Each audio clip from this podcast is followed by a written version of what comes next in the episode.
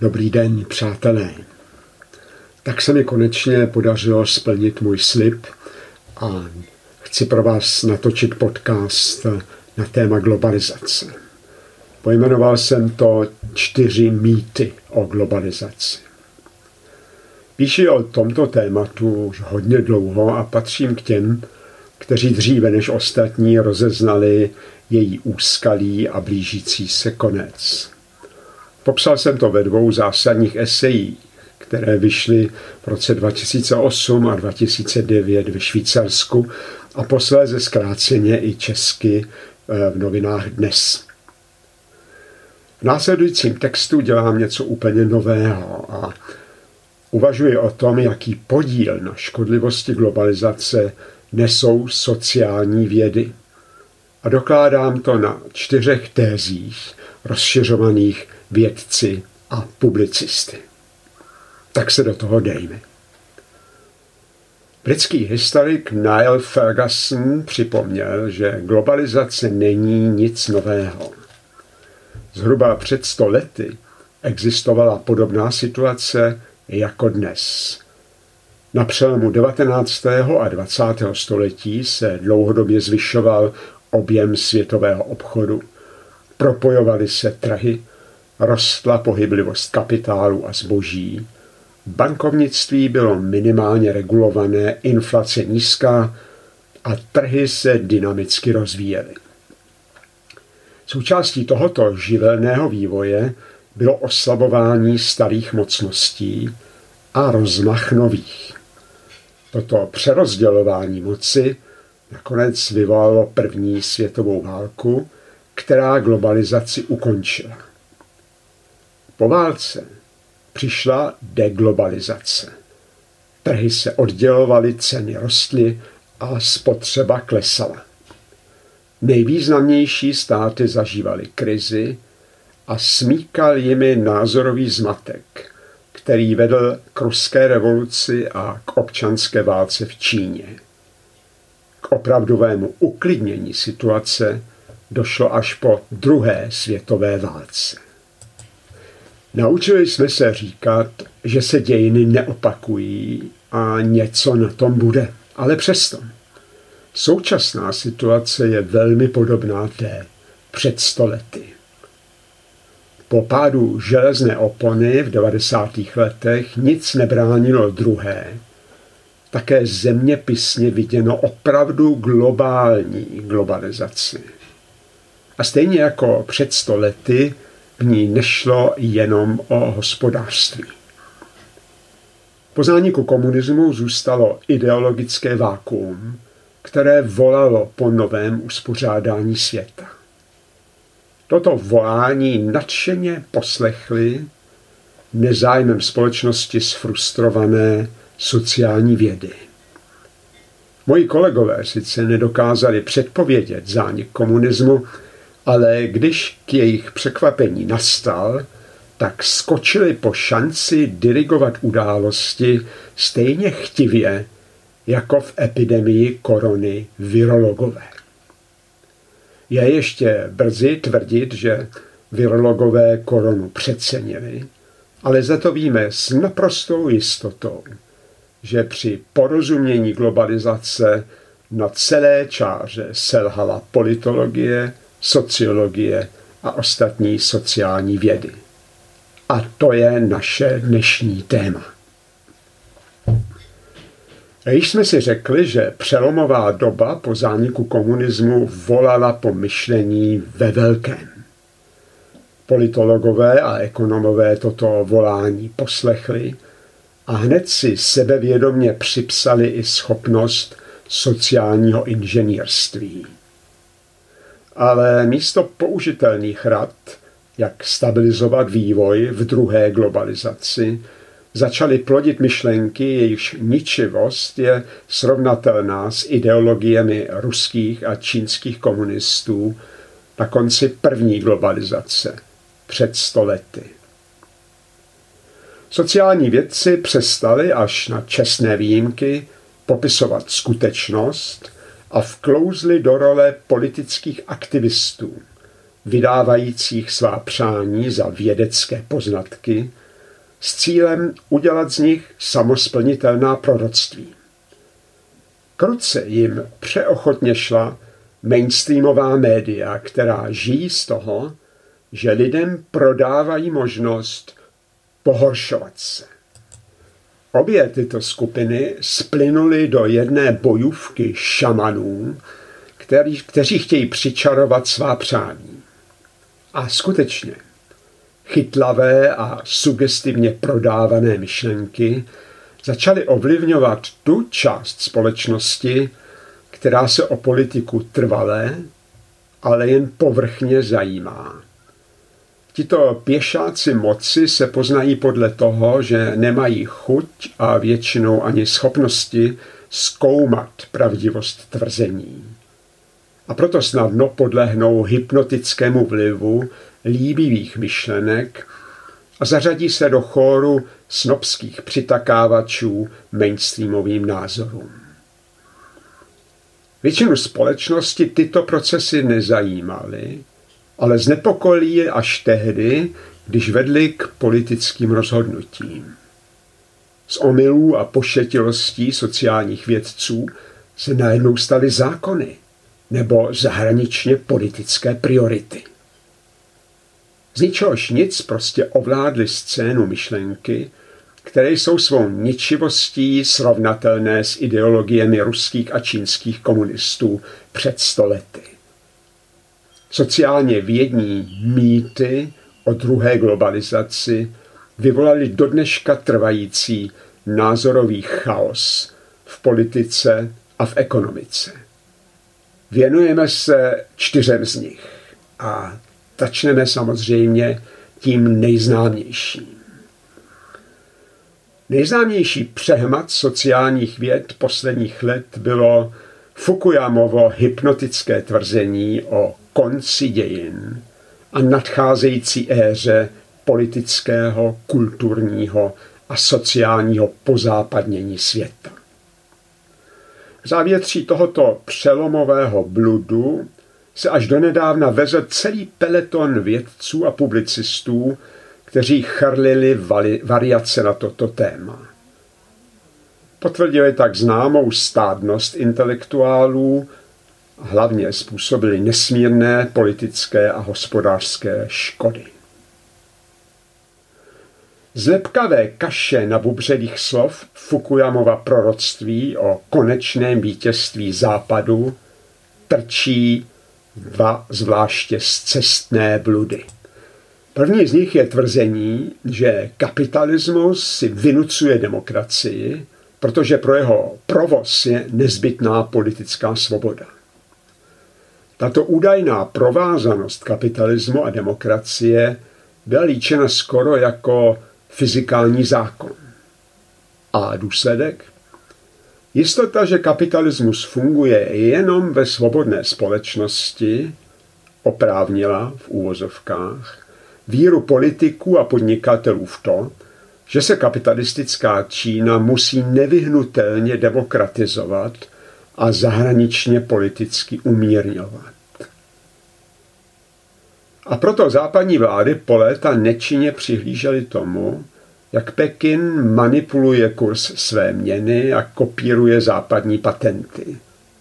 Standardní útěcha zněla, však ono se to časem nutně změní a mezi tím se dá hodně vydělat.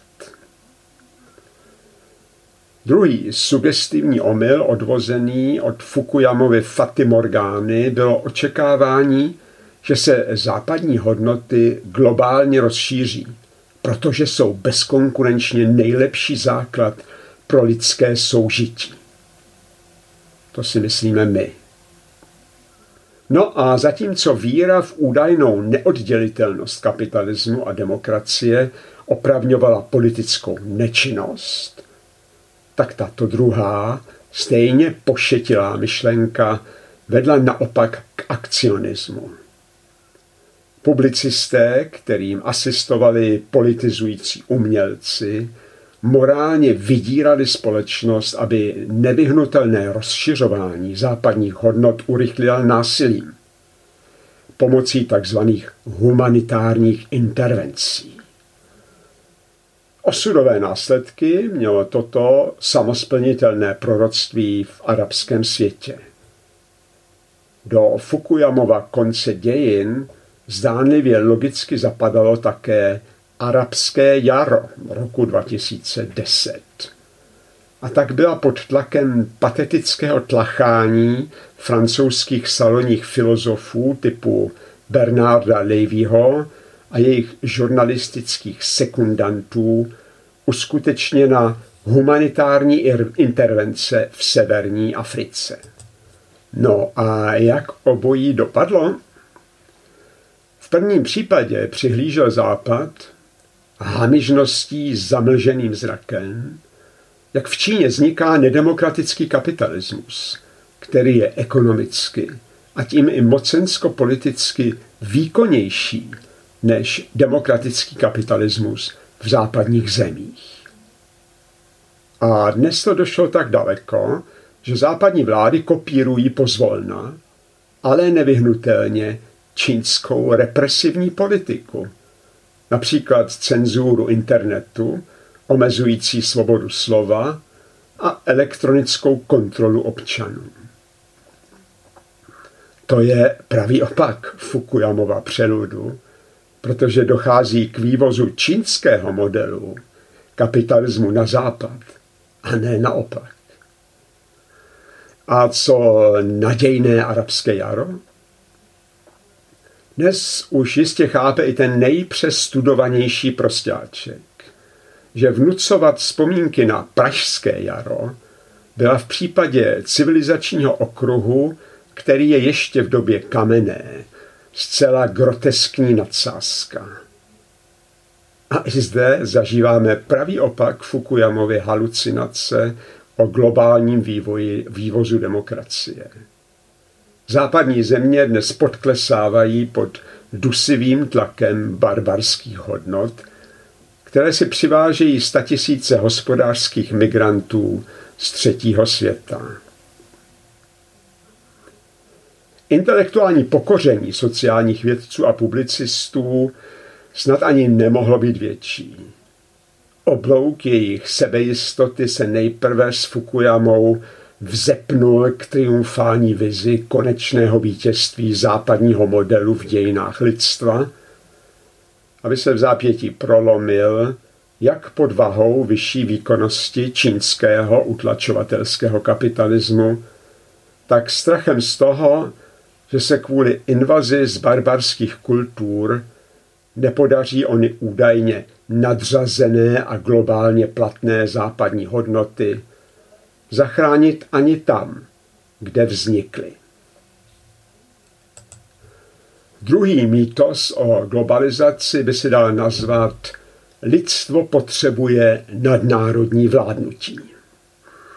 To je druhý příklad šamanismu sociálních věd, a sice snaha argumentačně vystužit poučku Think Big, tedy přispět k tomu, aby se prosadilo velkoprostorové myšlení, jednání a hlavně vládnutí. Proč mají vlastně politici a podnikatelé takovou zálibu ve velkých prostorech, ať již geografických nebo časových, je zcela zřejmé. Mají z toho tři výhody. Za prvé, velký hráč se snáze prosazuje, za druhé, levněji dosahuje své cíle a za třetí, spíše se vyhne postihu za své chyby. Koncentrace moci je tedy výhodná pro vládnoucí, ale tím i převážně nevýhodná pro ty, kteří jim podléhají, tedy zbytek společnosti. Ale jak to, že většina sociálních vědců tak pyšných na svou levicovost a neúplatný intelekt, přesto neustále lobuje za výhody velikosti. Jejich hlavní argument vypadá asi takto. Problémy dneška nemají jednoduchá řešení a velké problémy mohou řešit jen velké, nejlépe nadnárodní organizace. Konkrétní příklady všichni znáte. Migrace se prý nedá vyřešit zavřením hranic, ale pouze hospodářským rozvojem Afriky a Orientu. Další. Klima je celosvětový problém a když proti němu některé státy nedělají dost, tak to musíme dorovnat my. A ještě další. Západní země nesou odpovědnost za celý svět a jsou morálně povinné starat se o problémy jiných. A konečně čtvrtý. Národní státy jsou prý egoistické a bezmocné zároveň. A takhle by se dalo pokračovat. Na těchto příkladech dobře vidíme to, co jsem zmínil. Sociální vědci a jejich mediální spojenci nejsou nestraní, ale vydávají svá přání za vědecké poznatky s cílem udělat z nich samosplnitelná proroctví. Stát jim totiž ve skutečnosti vůbec nevadí, ale nechtějí stát národní, nejbrž nadnárodní. S jeho pomocí by totiž mohli obejít demokratickou volbu a tím i brzdu jejich své volnosti a prosadit proti vůli a na úkor většiny své vlastní představy a přání. Něco takového se děje třeba v Evropské unii. Objektivně viděno je argumentace lobbystů globálního vládnutí snadno napadnutelná.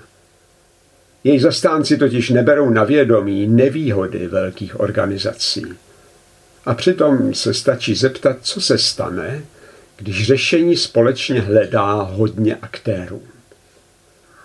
Za prvé, roste počet těch, kteří mají rozdílné zájmy a za druhé, řešení je proto buď bezzubé, protože musí vyhovovat všem, anebo se za třetí prosadí jen ti nejsilnější na úkor slabších. To jsou za čtvrté velmi nepříznivé předpoklady pro účelnost a účinnost rozhodnutí, ale za páté ideální předpoklady pro vznik diktatury. Navíc zastánci mantry velké problémy vyřeší jen velká organizace, neberou na vědomí, že stát je ve skutečnosti mnohem akceschopnější než nadnárodní organizace.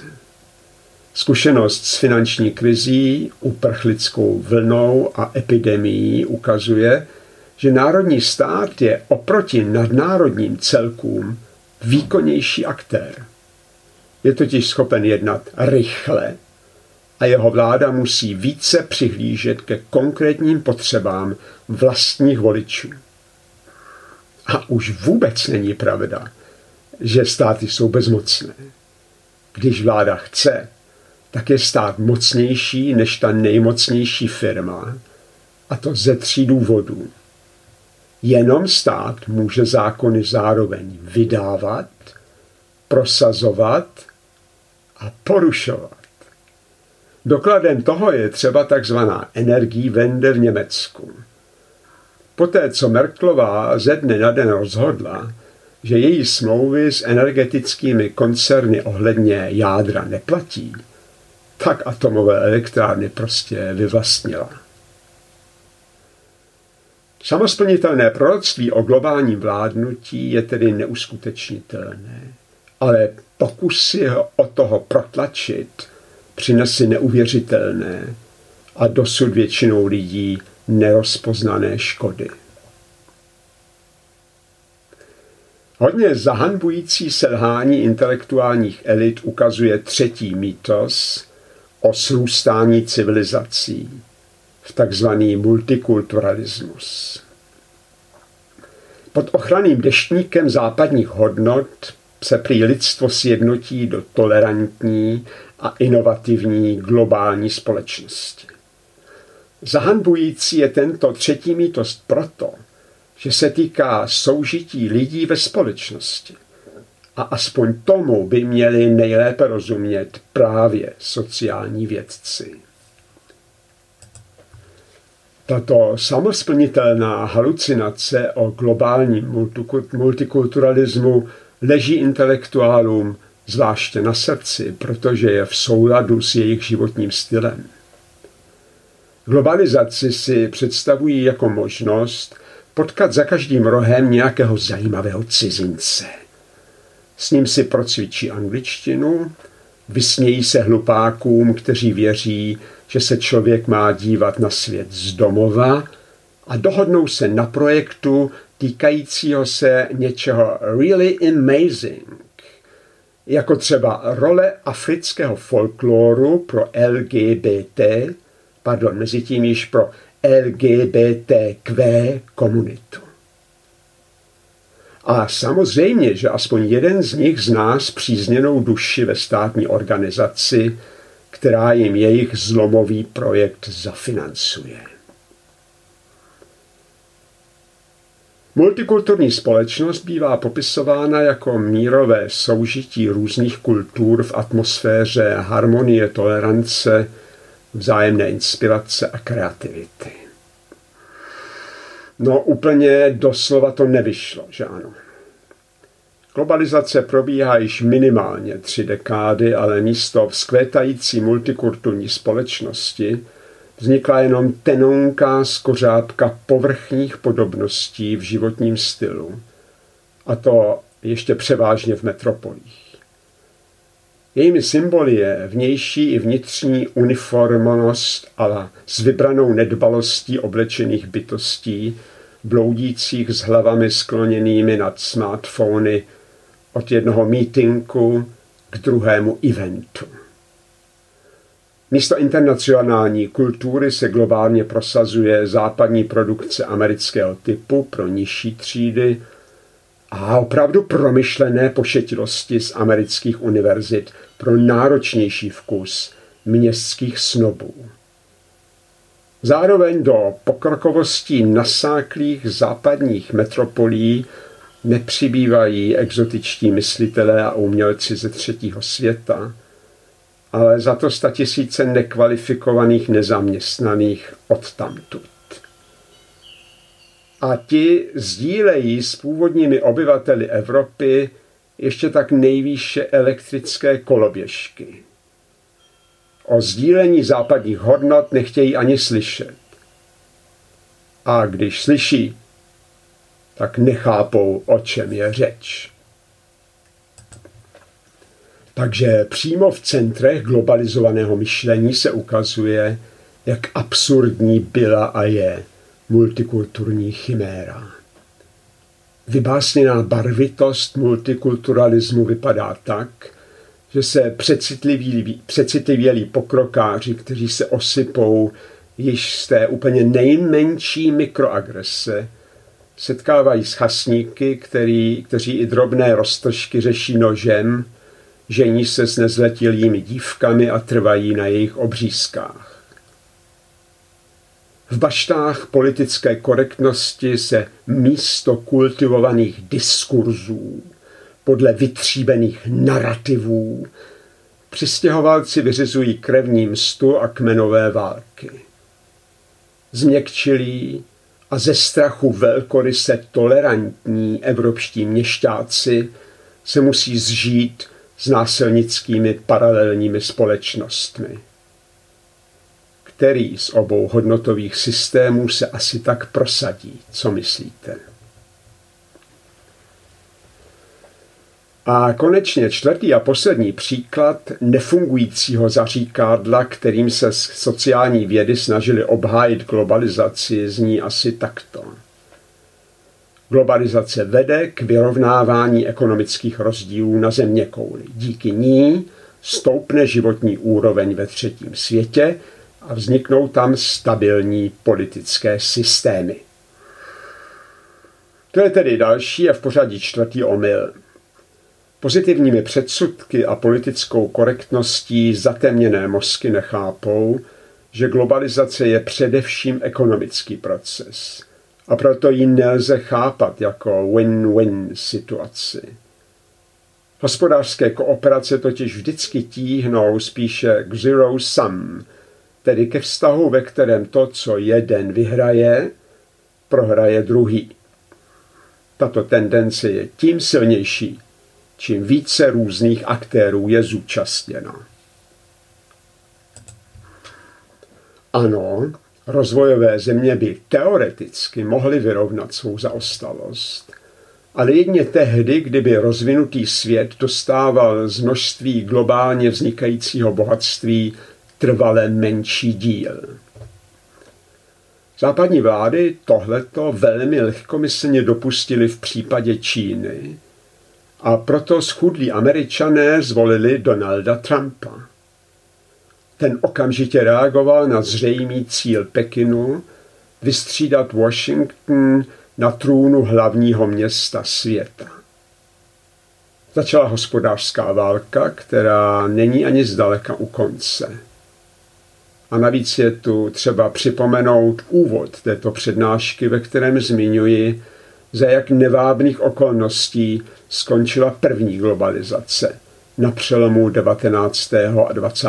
století. Zmíněná zloba chudých Američanů má své dvojče v rostoucím nacionalismu a údajném pravicovém extremismu v evropských zemích, které, které tak trpce nesou i naši liberální pokrokáři. Proč tomu tak je?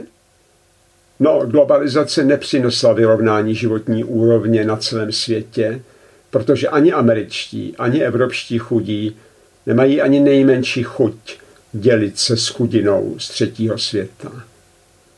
A proto jsou ti, kterým se v redakcích a vegánských restauracích chybně říká váleční uprchlíci, v drtivé většině ekonomičtí migranti.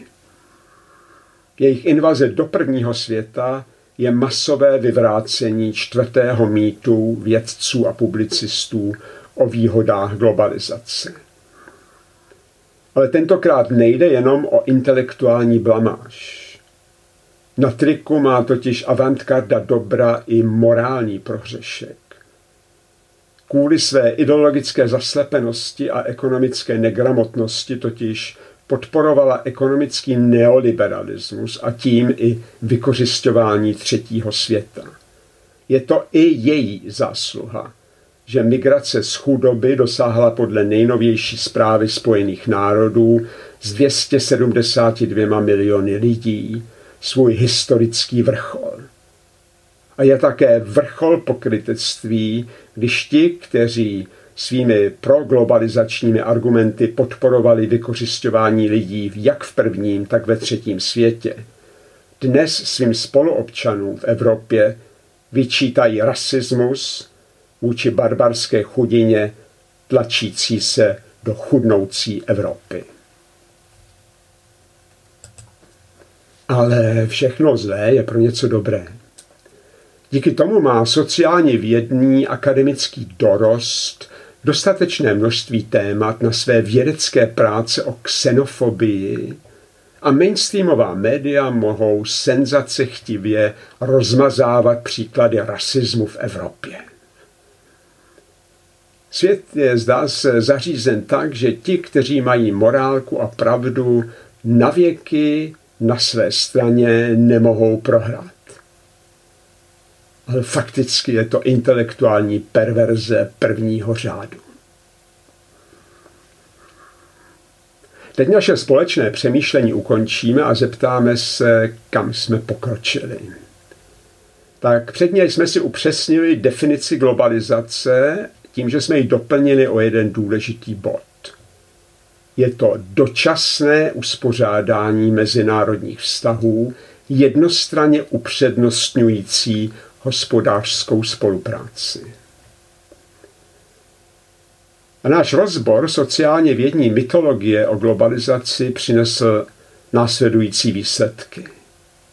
Za prvé, globalizace jako cesta k pozápadnění světa, k politickému sjednocování lidstva, k mírovému soužití různých kultur a k rovnovážnému hospodářskému vývoji světa pod západním vedením je chiméra. Za druhé, globalizace státy sjednocuje jen pokud jde o způsoby výroby, zbožní sortiment a také v tom, že vede k rozpolcení společnosti na superbohaté a zbytek. A to všude na světě. Za třetí, i ve fázi údajného konce dějin pokračuje jenom v pozměněném obsazení tradiční boj o světovou hegemonii. Za čtvrté, hospodářská spolupráce je mírotvorná pouze mezi demokratickými zeměmi. Když tato podmínka není splněna, tak hrozí násilné konflikty. Pokračování nebo jenom dozvuky druhé globalizace mohou vést k válce. Občanské, stejně jako světové.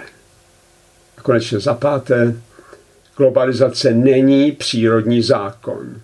To znamená, že není ani nevyhnutelná, ani trvalá. Leco jsme se také dozvěděli o samotných sociálních vědách. Všechny čtyři mýty o globalizaci jsou projevem a přímým důsledkem chybně nastaveného myšlení větší části sociálně vědní inteligence. Zmíním zde pouze jeho hlavní nedostatky. Za prvé, stotožňují potřeby společnosti s vlastním hodnotovým systémem a zájmy. Za druhé, věří v jednosměrnost společenského vývoje. Za třetí, pokrok chápou jako internacionalizaci všeho a modernitu stotožňují s rostoucí mezinárodností. Za čtvrté, nechápou, že hospodářství nemá smysl samo o sobě, nýbrž pouze jako služební sektor celé společnosti. A konečně za páté, přestali popisovat skutečnost, jak by to měli dělat analytici. A jednají jako aktivisté, vydávající svá přání za vědecké poznatky s cílem udělat z nich samosplnitelná proroctví. V ideálním případě poskytují sociální vědci ostatním lidem zkušenostmi podložená doporučení pro zvládání společenských procesů.